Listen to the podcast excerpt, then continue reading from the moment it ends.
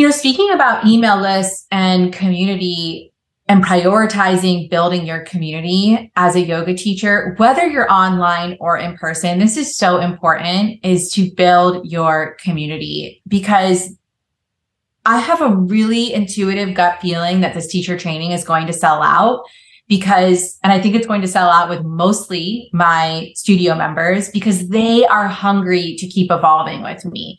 They are so primed and educated to take on this next level of studentship and step into the yoga teacher role because they've been consuming all of this incredible content inside of the studio, right? They've been dedicated practitioners and they're really just waiting on me to get my shit together.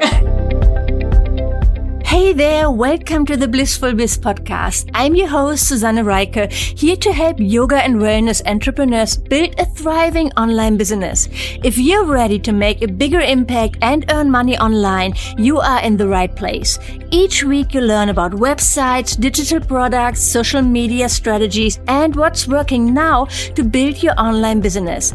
And now let's get started. Ellie, welcome to the Blissful Biz podcast video show. Thank you for having me. It's so good to reconnect with you. I know, it's so amazing. I think the last time you've been on the podcast was early 2020 or in the middle of 2020, in the middle of the pandemic. Crazy times. Yeah, at that time, my husband and I were on a circumnavigation sailing journey and my yoga community and business was the main factor that was supporting that endeavor. And then the pandemic shut the dream down, unfortunately. But through that dream getting shut down, many other ones have been birthed, like my daughter. So, um, a lot has changed, a lot has evolved, and I'm so excited to see where we're both at. Yes. Um, why don't we start with you introducing yourself to the, I think, I don't know, like one or two listeners who don't know you yet. What do you do? Yeah. So I am a holistic yoga student and teacher, and I really love to help expand yoga students' perspective of what yoga is and really help people make the shift away from the mainstream watered down version of yoga that so many of us are exposed to to embracing a holistic yoga practice that has tools and teachings that help you grow both on and off the mat. And I do that through a YouTube channel and I do that through an online yoga studio called the Body Mind Soul Studio. And I do that through in person retreats that have just now been brought online again post COVID. And um, I'll also be doing that through a future holistic yoga teacher training that I'm currently building. Oh, amazing. That's so exciting. So thanks for that update. And you're based in Florida now, right? Yes, born and raised here, back here, building a family, building our root system, and continuing to build this business. That's nice. That's so exciting. It's a beautiful place to live as well. Do you think you ever go back to living in a sailing boat? Yeah, so we have a dream to get back out there in about a decade. Mm-hmm. Uh, Scarlett will be roughly 10, and hopefully, our second kid will be roughly seven ish. So, old enough to be a little bit responsible while traveling, but young enough to not get mad at us for pulling us away from all of their friends and social activities. um, we would love to do another journey and start in the Mediterranean and make it to Australia. This past experience, we got cut off in New Zealand, and that's where we left our boat unknowingly and uh, then had to sell it there when the whole world went into lockdown. Who knows? We might be able to meet up here in Spain in the Mediterranean. yes. Who knows? Ooh. Hey, hey. I might be here in 10 years. 10 years. yeah. Yeah. So we do hope to get back out there. Mm. So tell let's talk a little bit more about your business today. Um, you're such a huge inspiration for a lot of yoga teachers. I think I use you as an example of what's possible all the time. Mm, I'm really you. inspired by your business and by what you do. It feels like you really found a way of growing it, of building your business in a way that feels aligned. You do your own thing. You don't follow like every trends or what everybody else is doing. It feels like you really like that you focus now on chakras and things like that. So it's not like lose weight with yoga or I don't know, any crazy fads that are out there. And I love that. It's so beautiful to see that. Can you share more about your journey, really, um, how you got there, where you are today? Yeah. So I became a yoga teacher while I was still working full time in the marketing world. Very much a corporate culture. I was in a cubicle. I became a yoga teacher thinking that it was my gateway into a new career. As I'm sure most yoga teachers realize very quickly that the outdated in person studio model will never get you to a thriving full time income. It's really impossible and not sustainable or fulfilling. And so about a year and a half into working in the studio four or five days a week, also working my full-time job, I decided to get online. And these were the days when blogging was popular, Pinterest was just gaining traction, Instagram was coming onto the scene. And teaching yoga online was looked down upon. And so when I got on YouTube, I was actually nervous that I was going to get trolled by other yoga teachers and told that this isn't appropriate, this isn't responsible. But I did it anyway. and look where we are now. Everyone's teaching online.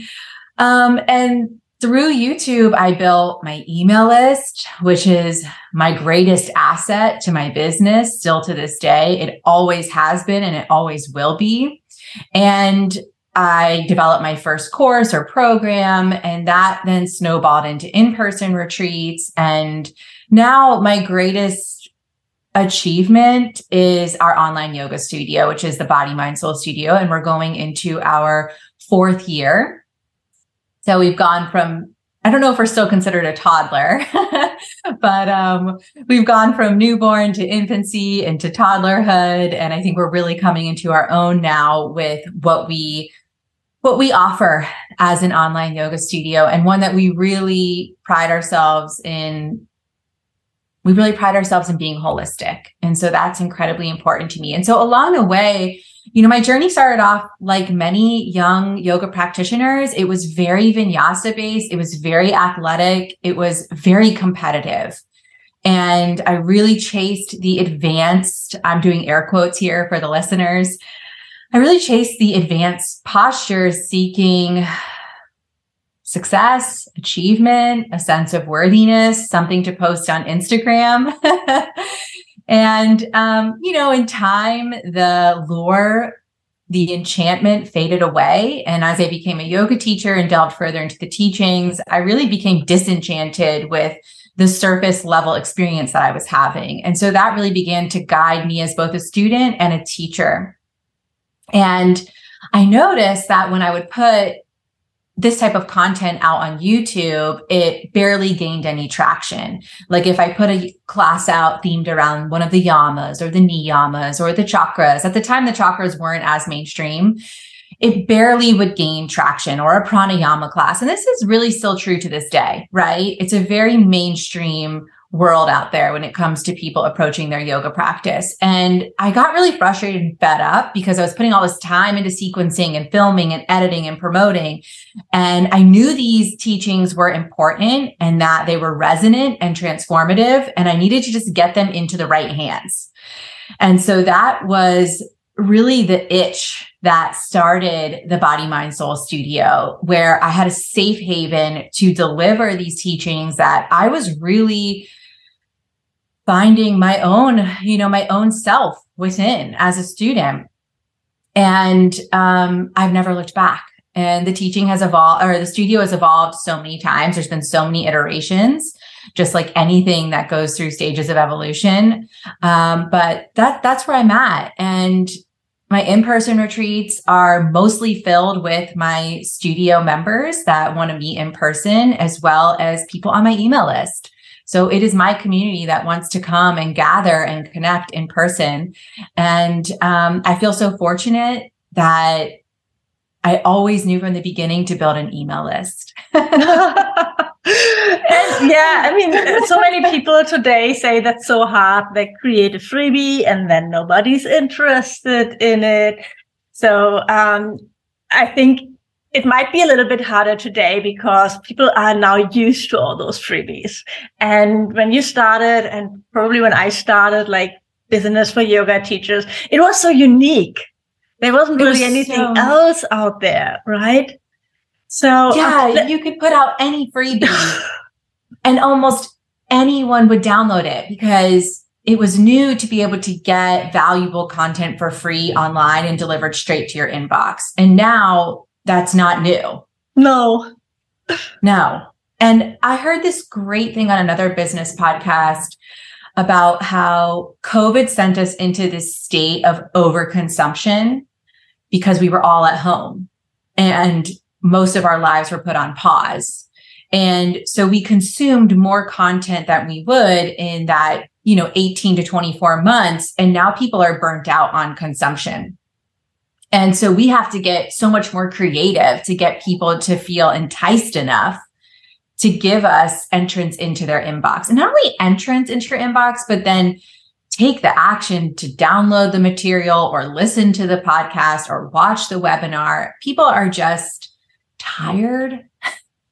There's a lot of noise for sure. I feel it's more important than ever to be authentic, share a voice, share your unique voice and don't just like share what you read in yoga journal or what you learned in your yoga teacher training. You know, so many people sound like a Wikipedia article and that can't be it. You did an amazing job right from the start. You're a great writer. I think you have mm. such a unique voice and how you describe your classes and your newsletters. So I think that's why people are following you. So it's not because you put out a freebie or beautiful Pinterest pins. Um, those people wouldn't have stayed with you if it weren't for the connection that you then built with those people um, through your content and through the way you show up and share what you feel really um, inspired about. Yeah, absolutely. I try to always read back what I'm typing and make sure it sounds like what I would say aloud. Here's a great example. I just had to cancel our new moon ceremony inside the studio because I had a stomach bug and I was profusely vomiting. And my team put out a notice for me that the ceremony was canceled. And they did it in a very nice way. The communication was, unfortunately, Allie isn't feeling well. And I read that and I was like, oh, that is just not transparent enough for me because Allie isn't feeling well could be uh, translated as, oh, she has a headache or a little head cold. And so therefore we're not important enough for her to try and push through. Right. Oh, it and could so, be like a big crisis. yeah. And so I edited the copy and said, unfortunately, Allie is currently vomiting and she will be unable to teach your new moon ceremony aptly. And so my team was like, we didn't know how transparent you wanted to be. And so I try to be very real and authentic so that people know exactly what's happening. And this isn't always, right? I'm not giving people the behind the scenes of every single tragedy that's happening, but I think that's why there's a deep sense of community within my community because I've been very real throughout the years um, and very transparent with what I know and what I don't know and what I'm navigating and when I need to take a break from YouTube or take a break from Instagram and why I've done that, et cetera, et cetera. Yeah. How does it work now in your membership? Do you teach live classes? Is it only you teaching or do you have other teachers? How many members mm-hmm. do you mm. have? How, what does it look like? Yeah. So I'd like to go through the stages of evolution if that's okay for you.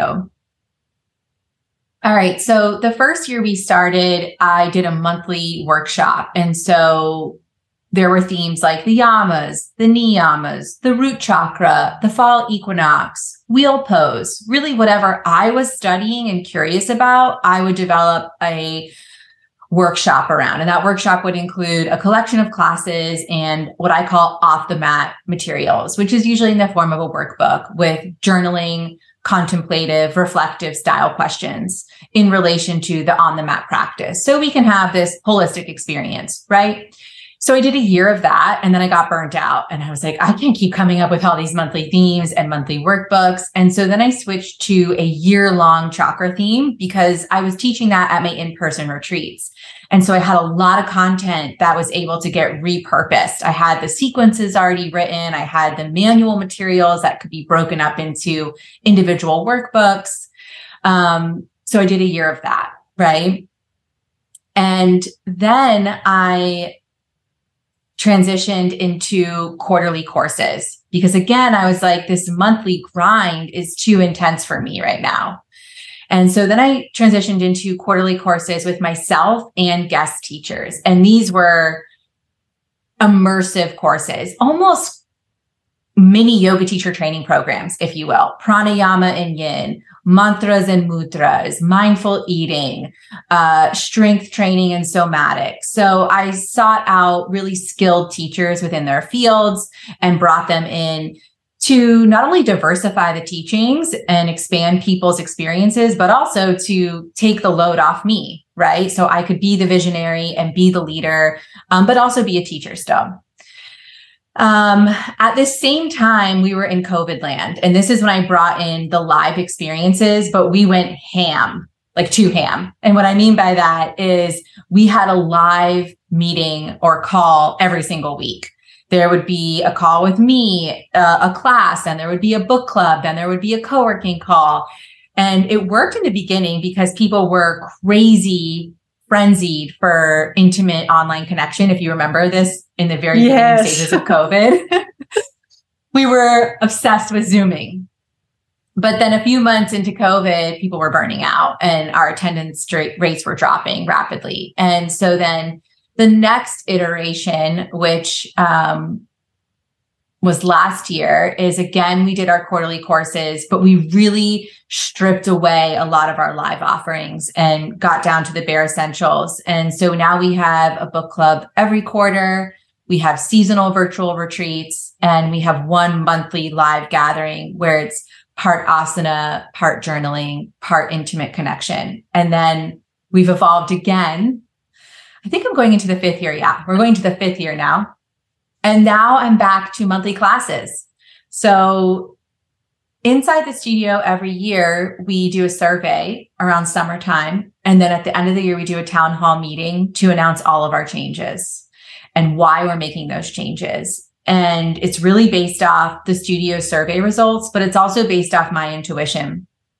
And so people were getting stuck in this place of I'm not completing the courses. And so therefore I'm not a good yoga student. And so therefore I shouldn't be investing in this membership. And so as a result, I'm going to cancel. Right.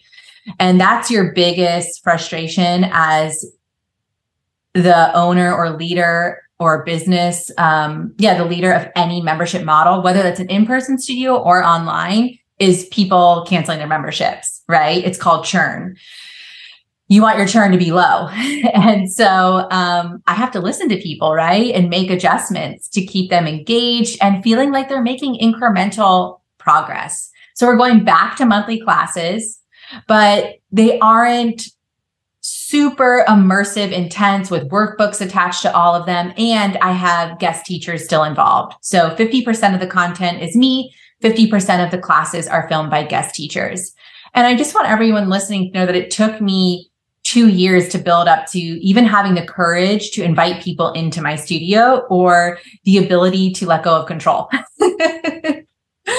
um, so there's that. Um, so we've got a monthly class, um, a monthly class offering, and then we have live events. But there's one more thing that we now have in the studio that really sets us apart from pretty much every other yoga studio that's online. And me and the team have secretly signed up for almost every competitors uh, community. And that is, we have what's called a success path. Do you know Stu McLaren? Yes, of course. Yeah, I've done his yeah, program yeah. Tribe. Yeah. Okay. Yeah. Yeah. So this is Stu's um, formula. And it is that when people enter into your membership, your course, or let's even say your workshop series as a yoga teacher, or even an in person retreat, right? they're coming in and starting at point A, and we want to bring them to point Z as quickly and as clearly and as effectively as possible. We want them to experience transformation. And often online studios, whether it's yoga, whether it's fitness, whatever the, the element is, you log in and there's just this overwhelming amount of content. And there's not much direction around what to do with it. Or there might be a simple PDF that says, pick your favorite courses that are in the course library and get started. and no, it's and overwhelming. So, yes. it's so overwhelming. And, you know, I found this with other yoga memberships that I've joined personally. I found this with uh, business memberships that I've joined and then I quickly leave. Uh, because we we sign up we enroll in a teacher's vision because we want their guidance, right? We don't want to have to guide ourselves when we're students and we shouldn't have to. At a certain point, you get to a level of being what I call an empowered yoga student where you're able to discern what you need based on your energetic resources. But that takes a lot of time, right? To develop that, that ability to discern what you need. Um, so when people enter enter into our studio, we take them through what's called the body, mind, soul method. And it, the backbone of the method is based on the chakra system. And so you go through these seven stages and you take different courses that have been filmed from the beginning of the studio, right? I haven't been creating new content. I just repackaged all my content that I created throughout the years into this step by step, successive, progressive formula so that people can come in and they immediately have a path to follow. And it really eliminates overwhelm and confusion. And it helps them build this holistic toolkit that I'm constantly preaching about. Yeah. I love so, that. That's amazing. I love that yeah. you um that you created that let's call it success path. Maybe you have another word.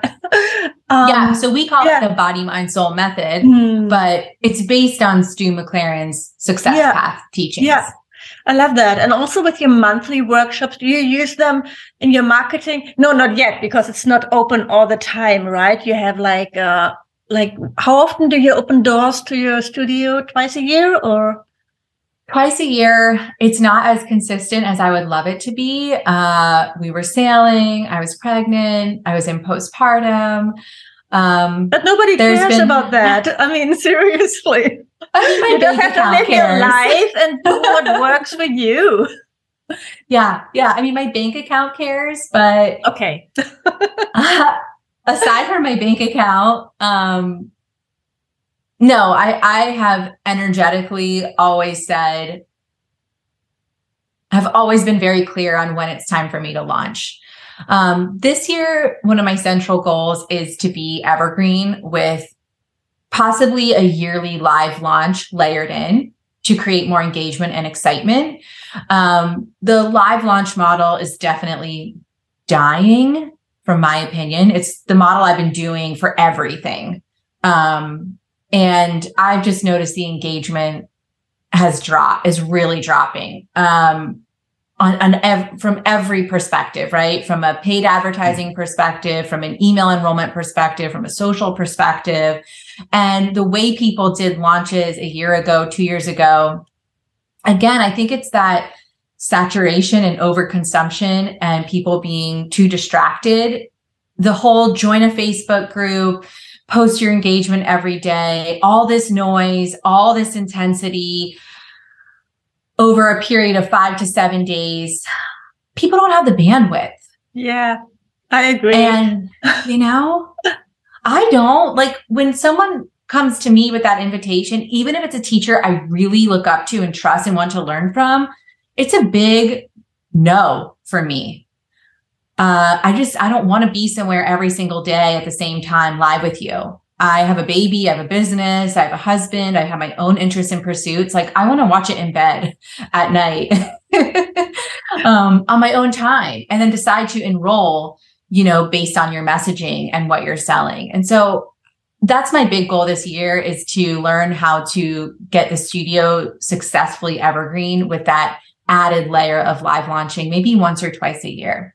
No, that's a really, I still do live launches, but in a very easy, flowy way, right? Normally it's just like one master class and I don't even do challenges. I don't want to do a summit with a million participants and emails and that's oh that sounds like like the most stressful period that you could have in your life and um and basically sell something all the time every week yeah. and not just yeah i don't want to have bigger and bigger launches and affiliates and other things just like once or twice per year yeah as you said i think people it's probably still working. I mean, people are still doing that. They're still following that model, but it sounds so exhausting. And mm-hmm. I think Evergreen, I think it's time to give the power back to your customers. They're not stupid. When they're ready to invest, why would you tell them you have to wait for six months? They will go somewhere else. Exactly. Exactly. And that's just the truth of it. It used to be that people would wait because there weren't as many options, right? And now the options are endless and they will find what they need with someone else if you're not ready and able to provide it. And that doesn't mean you need to be evergreen, but I think the current the current landscape is a blend, right? Is finding yeah. just like we teach in yoga you know, Sthira and Sukha, you know, strength and ease, stability and support. Um, we want both, right? We we want to be able to offer our programming when people are ready, but we also need times where we like increase the intensity. no, and it's also a great way when you have people who went through your evergreen funnel so it's like your email sequence or something inviting them to join and they didn't join. And then when you do a live launch, you're actually reminding those people of your offer and they're like, oh, now it might be the right time for them. Now they might be in the right mindset and they might join. So just to mm-hmm. get back in front of them. And then, of yes. course, when you do monthly workshops or events, you can use that in your marketing. If you want to join that, join the membership. Yep. Yeah. So you have mm-hmm. an incentive for people to join. That's mm-hmm. like, you know, so um no, I think something we're gonna test, um, start testing is our quarterly seasonal virtual retreats inside the studio is selling those as one-off live experiences to the greater community and hoping to then convert people after that event into a studio member. So yeah. it'll be a low ticket, you know, offer where you come to this two hour live workshop, two hour live retreat and get a taste of our yoga community and then hopefully come into uh, the studio as a full-time member, right? So we're brainstorming how we can do it. Um, and, you know, back to talking about freebies, even my current freebie with all the awareness and knowledge and experience that I have really sucks. Um, it's not a great, it's not a great lead generator to go into the online yoga studio. Like the puzzle pieces are not fitting together well. And I've known this for a while. I haven't had the capacity to focus on it. And so it's still converting people onto my email list. It's a great freebie, right? It's packed with resources. It has a great email sequence that supports it, but it's not the one that's going to help funnel people into the studio. So I think sometimes we have to be patient. Not sometimes, we always need to be patient with ourselves and extend grace, knowing that we can't work on the whole puzzle all at one time and um, you know identify where the misfits are and then just know like okay i'll get to you when i have the bandwidth but right now i'm over here. And for me my here right now is building an online yoga teacher training. And originally i thought i could start a small high ticket yoga teacher coaching program and build a teacher training. And i quickly realized I can't do both. And so this year is dedicated to building that teacher training. And that's really my main focus. And the studio becoming evergreen, having a better lead generator, you know, increasing my views and visibility on YouTube, having a better social media plan, like all of that will happen and I want it to happen. But this is my baby this year. I love it. And yes, this never ending to do list, but then figuring out and committing to what you really want to prioritize and mm-hmm. see how you can manage what you need to change, how you can adapt, all the other things. Yes. But you, yeah, yoga teacher and, training, that is like a high ticket program. Yeah. Yeah. That's, it'll be in the yeah. few thousands, um, the lower 2000 range. And, you know, speaking about email lists and community and prioritizing building your community as a yoga teacher, whether you're online or in person, this is so important is to build your community because I have a really intuitive gut feeling that this teacher training is going to sell out because, and I think it's going to sell out with mostly my studio members because they are hungry to keep evolving with me.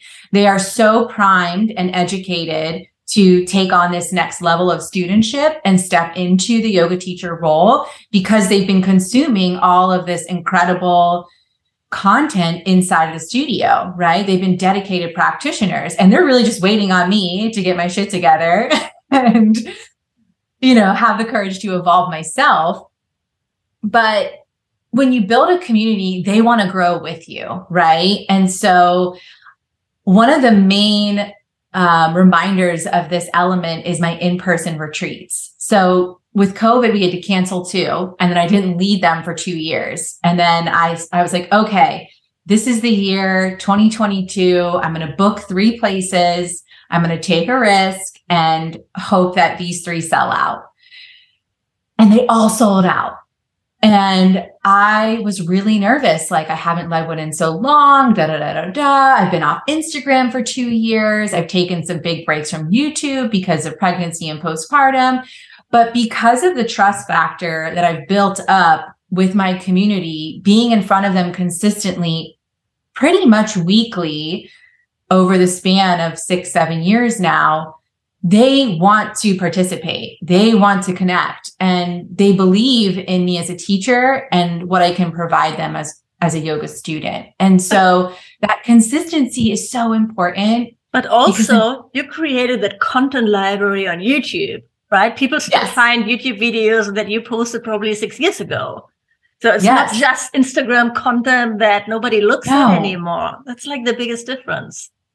Yeah. So when I was, you know, late pregnancy, early postpartum, we could compile, you know, lists of yoga classes for people to do and keep sending out weekly newsletters, you know, not pointing them to new classes, but just repurposing and reusing and recycling this giant content library that already exists, right? Um, so that has been hugely beneficial for sure. I love that. Yeah, I mean, it's like the same in my business and everybody else's. It's always evolving. And things that we started with 2016, I think that's actually when we've been first like, I think I emailed you, hey. and I also had a travel blog back then, the yoga travel blog. And then I found your travel blog or something. Yes. Ah, yes, yes. Um, Mm. 2016, I was getting married. And I think that was the very first program I built. So I had probably been on YouTube for a little over a year at that time. Yeah. And oh man, things were very different, but things are always different, right? Like if someone enters into the scene now, five years from now, you'll be having the same conversation. And the people who are teetering on the brink of entering into entrepreneurship will think, well, you started five years ago and you had this leg up because things were this way then. And now they're so much more difficult now. That conversation has always existed and it will never end. And there all, there will always be that perspective of, well, it was easier then than it is now. That's so yeah. true. Definitely. Yes. And things that many things are easier now when it comes to tools, for example, platforms that you can use. If you want to create a yoga membership, you can just use something like Arketa or Momence or there's so many platforms, right? I think you have a custom built one or how did, how did you have you yeah. set up? Yeah. So because I already had a program that I've been selling for a few years, I had the capital to invest in a custom app And so that first custom app ran me about 10,000. I'm sure the number has gone down because even five years ago, a custom app was pretty new. And now I see ads all the time that you can build a custom app for a really low entry price. Um, and then we have a custom desktop site. So that's cost me a lot of money. If I could go back in time and I knew how much a custom desktop site would have cost me, I might have just stuck to the app. Um, but I'm already years into it, so I can't, I'm not turning back. but um, we have a custom app and the desktop site mirrors the app. And um, yeah, it's beautiful, it's functional, it's intuitive. I love it. Our students love it. And um, yeah, I it's a fully functioning online studio that is almost as incredible as an in-person studio, right? It's just it's an amazing accomplishment. Those four that walls. You, that you created that. I think that yeah, I'm really proud of what you created there, the community and the business and it's so easy yeah. to get lost in thinking, oh, what's next? What I'm working on and see like everything that went wrong or something and to see the challenges. But you can, I mean, really, I celebrate you. I'm so. Thank you. Thank you. And something else to note for teachers that are thinking, well, I need to have this massive audience to have a membership model.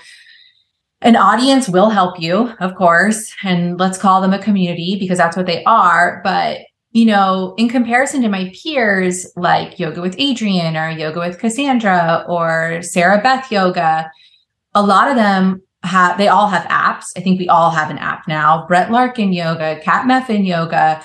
Um, but the way I differentiate mine is it's almost quadruple or triple or double the price of everyone else's because of what we offer. And we've joined all of the other membership models all of these other people's memberships and the participation that we input me as the leader and my team is just so much greater.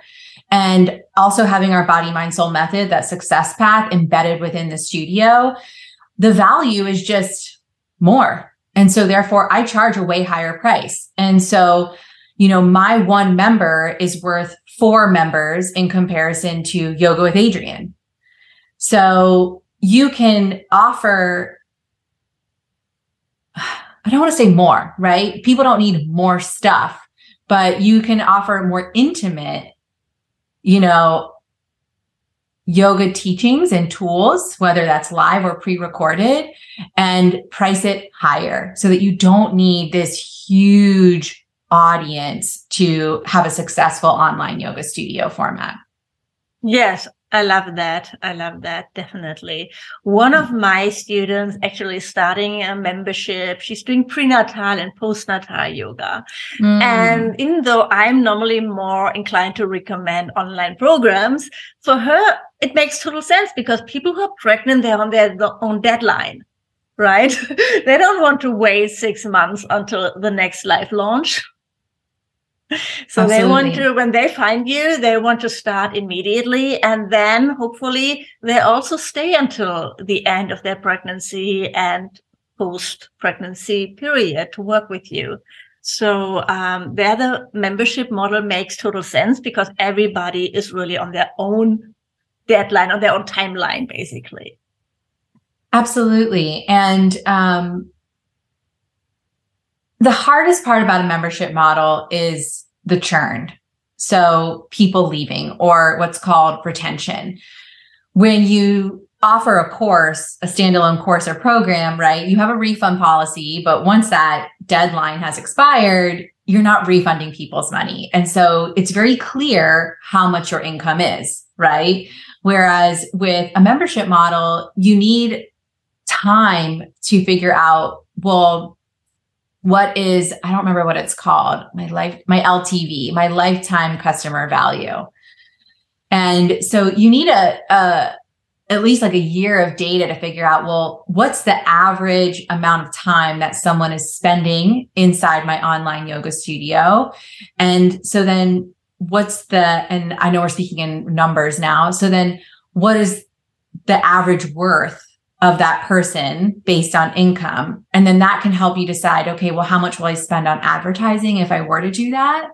And so in our studio, just roughly for math right here, where's my calculator? And my husband has been very helpful in me understanding this, as has Stu.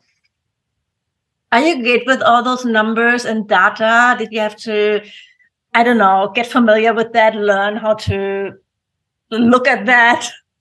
Oh, yeah. I'm not a numbers person. I am kind of allergic to it. And it's probably my biggest vulnerability and area for improvement that I could strengthen is looking at data. Um, I am allergic to it. like, if it weren't for my husband creating me an expense report template, you know, a few years ago, I used to just do my expenses at the end of the year and I had no idea what my monthly profit or expenses were or income. Like I knew nothing. And I just was like, things are going well. and um, he's really helped me evolve and mature. But the average member inside our studio is there for around 13 months. Wow, and that's really so, long. Amazing. Yeah. And you'll think like, oh, only someone staying for 90 days, but then you'll have someone stay for two years. And so then they balance out that person that stays for 90 days. And so the hardest part is putting in systems to retain people once they come in. And we all know this. Think about your own behavior. You enter into a membership model, you're like, okay, I'm going to use it. I'm so excited. And then you don't do shit. And then you start to resent it because you're like, oh, I'm paying for this thing and I'm not using it. And it's taking up my my precious resources. And so boop, I'm gonna cancel. I think my longest so now, membership is Netflix. like right now I have a Peloton and I haven't, my husband and I haven't gone on it in probably six months and it's in my room staring at me, mm. the bike, and I'm starting to really hate it. And I look on Facebook Marketplace to sell it and there's so many for sale because I think there's so many people in my boat.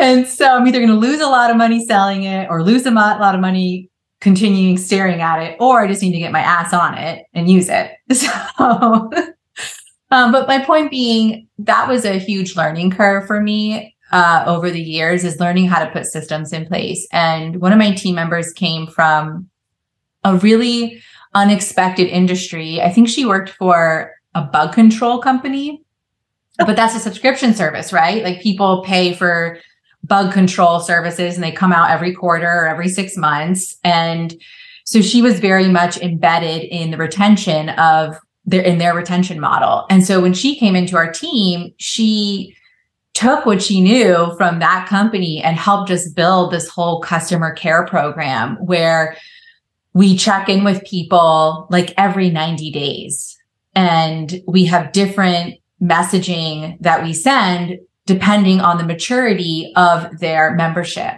And so your 30 day message compared to your 90 day message compared to your six month message compared to your you know, 12 month, your 18 month are going to be entirely different because we hope that you're maturing with the materials that you're learning. And we hope that you're building relationships within the community. So we've got this amazing program now where emails go out based on the maturity of the member. And that's been a huge help. But that took like three years in the making to figure out like, wow, people are dropping like flies because I'm enrolling them, but I'm not caring for them enough. Like content isn't enough. There's content everywhere and it's free. So the hardest part is getting people to stick with you. Yes, and with their own journey and development as well.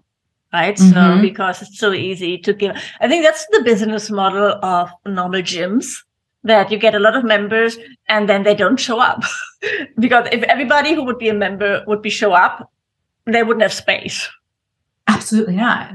Right. Absolutely so that not. people feel already like they're doing something just by being a member until they check their credit card details and realize, oh, I'm paying for all those things that I don't really use. And then they cancel. I think that yeah. was the problem I had when I had a membership, the Blissful Biz Hive. And I found that a lot of people joined and then didn't show up. And I didn't want I felt like I was giving them the feeling that they were doing something for their business. but just by being a member obviously isn't enough. You also need to take action. And that's why I moved for my field, which is of course different to, um, to yoga, to a more premium model where people are committed. When you pay, you pay attention. Yeah. And and I think it's two different um it's two entirely different fields mm. in that when you're when you're showing up to learn entrepreneurial skills, it's just like when you're enrolling in a yoga teacher training. You are there to get educated, to learn skills and to develop within your role. It's just like if you sign up for university, right? You're not going to pay thousands of dollars and not, go to your semester course. But for me, and this is what I'm trying to reframe with my membership and my community is that if you're practicing yoga holistically, then you are a lifelong yoga student. You are not a yoga student only when you get on your mat. You're not an only, you're not a great yoga student only when you're consistent. You're not a great yoga student when you are sweating your butt off in a vinyasa practice. So I'm trying to reframe everyone's perspective that no matter what, you're a yoga student. And that means you will have seasons of low activity, seasons of intensity. You might only participate in our book club because that's what you have the capacity for. Or you might use our class calendar and not be interested at all in the body, mind, soul method because you don't want to go into those deeper teachings. You just want consistency and guidance with our class calendar that tells you what to do every day and how to get on the mat fast, right? So I'm trying to help people expand their perspective of what it means to be a lifelong yoga student and a lifelong learner and in a state of lifelong growth and evolution and not see the membership as this thing that you constantly have to be using to be validated, right? But when you're showing up for business, it's very much so different in that you do need to be showing up. Otherwise, you won't grow right? I think um, I agree because I know I joined Stu's membership after his course and I wasn't using it. And uh, I signed up for the year because he had a big discount and I I canceled it. I just wasn't showing up. It wasn't benefiting me, right? Whereas with yoga, I feel that the teachings, when they're delivered well, they travel with you off the mat and they start to really permeate your life and your relationships and your mindset. And that sticks with you as a student. And so you feel very connected to your teacher and the teachings. And you don't need to show up every single week or even every month to feel like you're gaining value.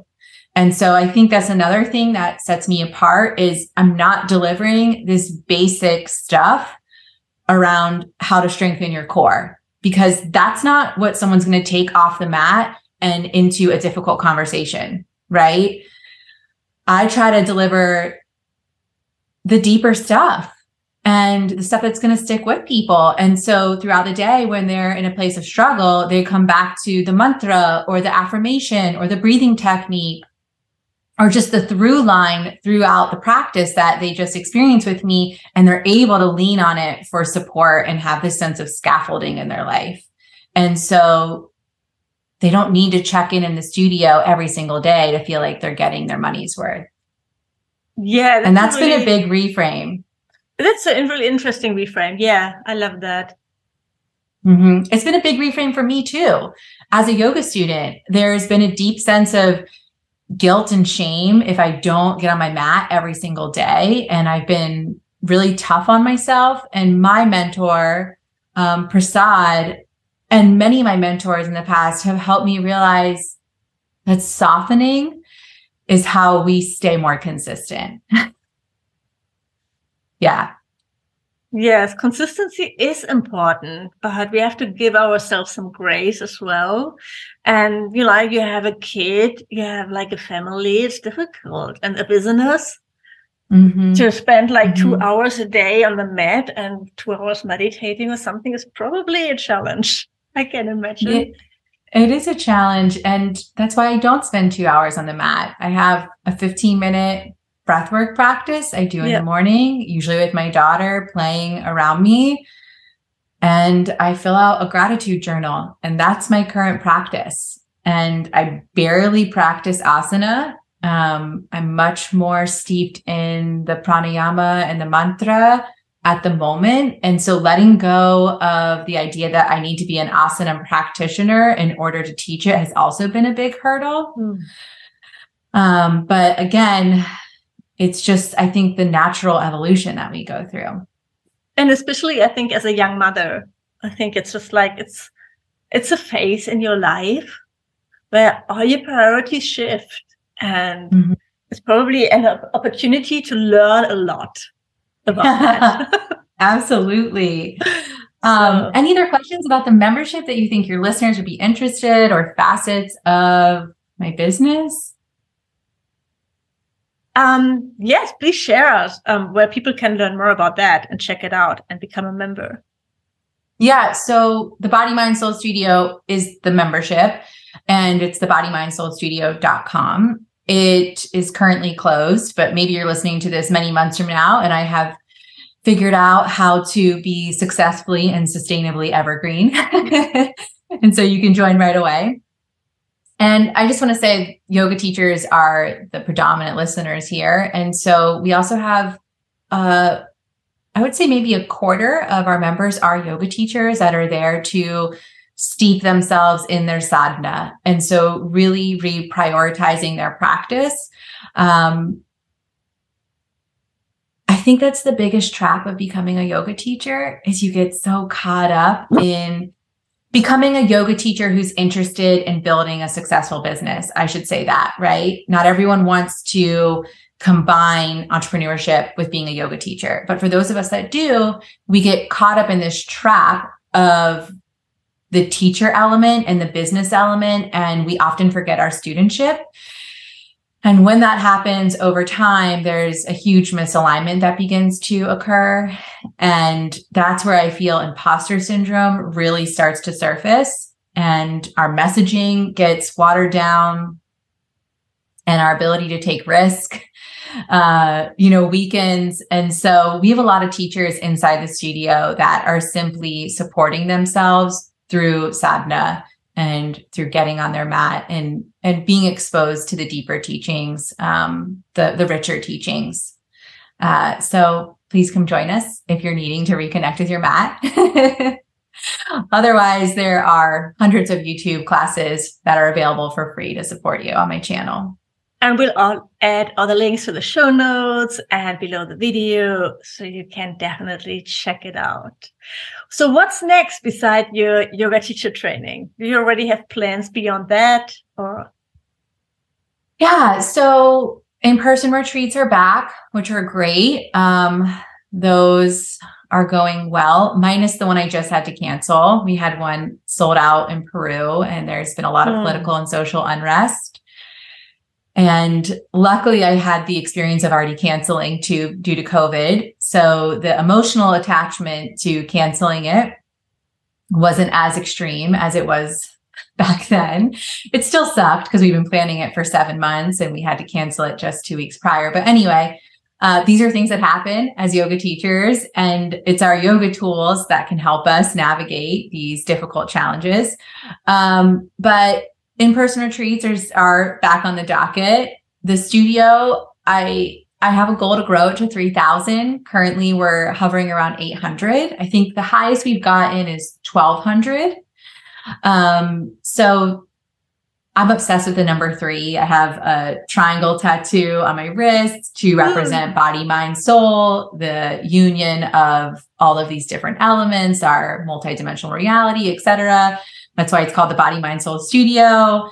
Um, so I just totally lost my train of thought. So there are two more kids on the horizon as well.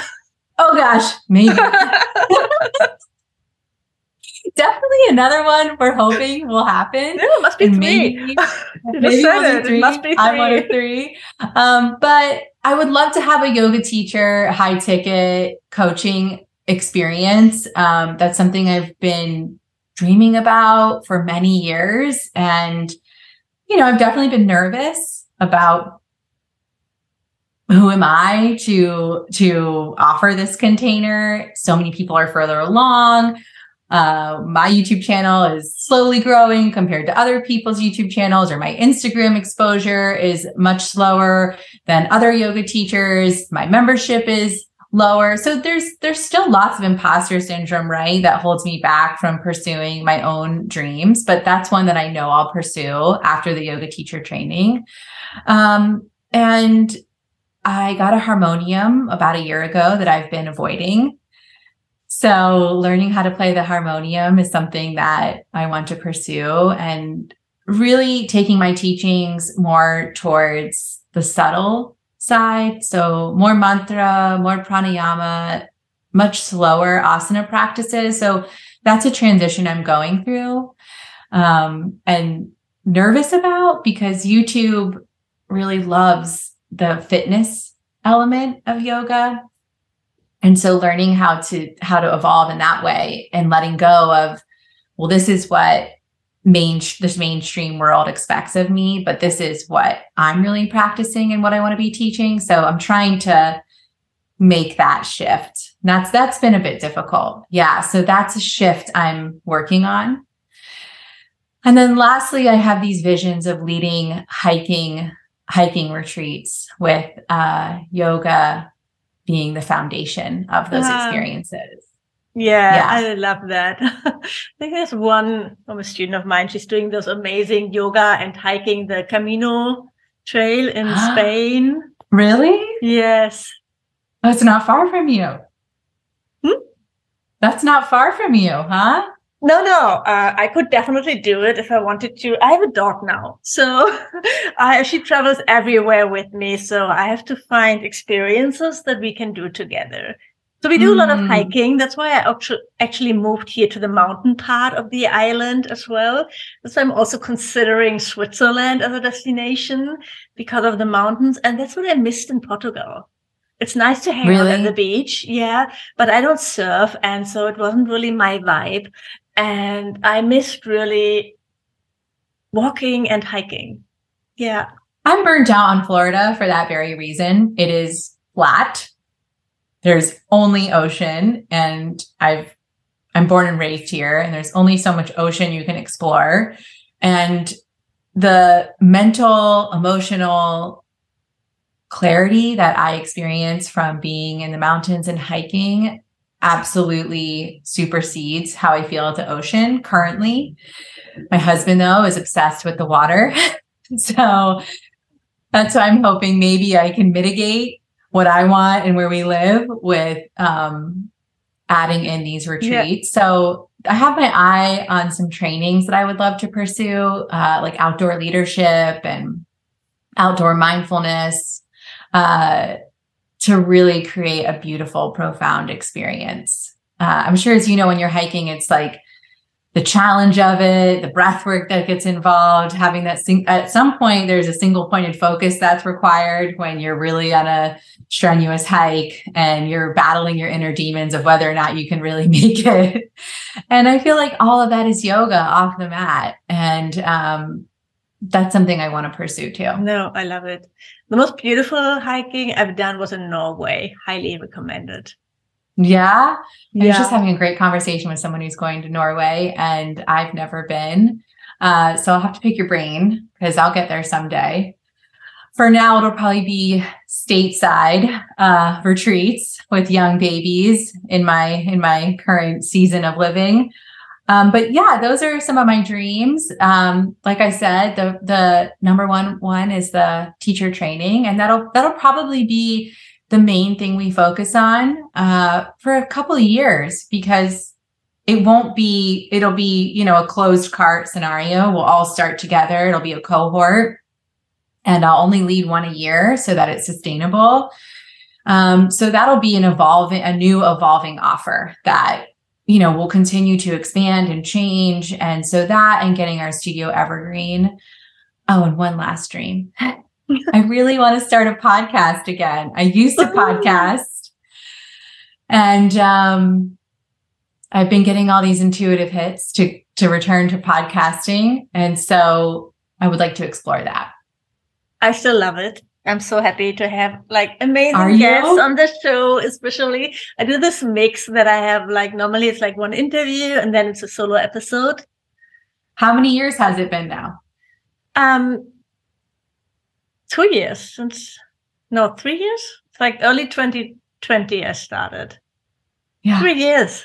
Three years. Oh my Yeah. God. Yeah. I think I just published like the 150th episode. Yeah. Congratulations. So much effort and dedication and devotion. And so many people have benefited. It's Yeah. When I do something, in my I'm pretty consistent with everything that I do in my business. I haven't always been like the best at selling or things like that or strategy, but I'm consistent. If I do decide something, I'm And the same way, Suzanne. I, I don't think. I'm the best at selling or strategy. Uh, I think it's been consistency. And I think consistency wins over intensity. And we always have areas that we can grow within as entrepreneurs and as yoga teachers. Um, but the consistency will always win. right? yeah, I think it's, I think it's having a strong vision. And I know that I'm in this for the long run. I see Yeah. myself having like this online coaching, business coaching business. I'm in my 60s or 70s. I have white hair. I look super wise. People listen to every word I'm saying because I'm Ah. old. So this is what have you ever read Playing Big by Tara Mohr? I don't know. So she has a whole teaching that you envision your inner mentor, and yoga teachers can do this for their businesses. And you're describing your inner mentor essentially. She's this wise future version of you that's living your life. No, no, that's not true. My inner mentor is actually a child. Oh, okay. It's the, from this children's book, The kindliche Kaiserin, the childish um, empress um, Okay. from a book. All right. I had that like in a vis- visualization. She showed up. Gotcha. Very cool. Um, well, I love the long-term vision. And I think that's this, that just goes back to the analogy of being a lifelong yoga student, which every teacher here, we have to remember that. And so if you're a lifelong yoga student, then you're also a lifelong yoga teacher with me, which means you're a lifelong business owner. And so I think we have to relax and let go of intensity and fast and this sense of rushing everything and just let things gradually happen and unfold with that element of consistency supporting us. And it's just like a marathon runner and how they train for that race. You know, we're training for that experience throughout our lifetime here on planet Earth. And um, I'm the same as you. I think I'm finally relaxing into my pace and not feeling so rushed, you know, to get somewhere. Yeah, Yeah. I think it's phases. Right now, I have that phase where I'm working more again. Last year, I really didn't work a lot. I had private stuff going on. I was traveling a lot. And it's, you know, it's, it's always hard to find that balance. I don't think it ever goes away. And, um, yeah. And it's just like some phases right now, I'm like, I want to do all the things at the same time again. I think that's probably going to, for maybe for a few months. and then I'm just like, okay, let's just like take the camper van and go on a trip and do just what, what's necessary. Mm, yeah, I'm so glad you found that flow for yourself. And I hope everyone listening can give themselves the grace to also do that. Social media exposes us to everyone's highlight reel. That's not a new uh, catchphrase that we've heard, but it's really so true. And it's really easy to show your life through the lens of constant growth and constant success. Um, but that's just not the reality. Like, look at nature. Everything goes through this cycle of birth, life, death, and rebirth. And so do we. And especially as women, we definitely go through that physiologically. And then there's energetically what's happening out in nature with the moon and the seasons. And that's happening within your business. And just allowing that to happen, I think takes off a lot of the pressure and it creates more spaciousness for creativity and leadership. Yes. Yes. Mhm. I think that's a beautiful end. So thank you so much for taking the Mhm. time to show up here on the show again. I so appreciate it. Was lovely talking to you and I really wish you all the best on with the teacher training and the retreats and the membership and everything. Thank you so much for having me again. Nice chatting. Thank you for listening to this episode of the Blissful Biz podcast. If you like the show, please leave a review on iTunes. This would mean the world to me. And of course, don't forget to subscribe to the podcast to never miss a new episode. To learn more about how to work with me one on one, my courses and membership, or to get instant access to freebies, workshops, and more, go to susannereiker.com right now. Thanks for tuning in and see you next time.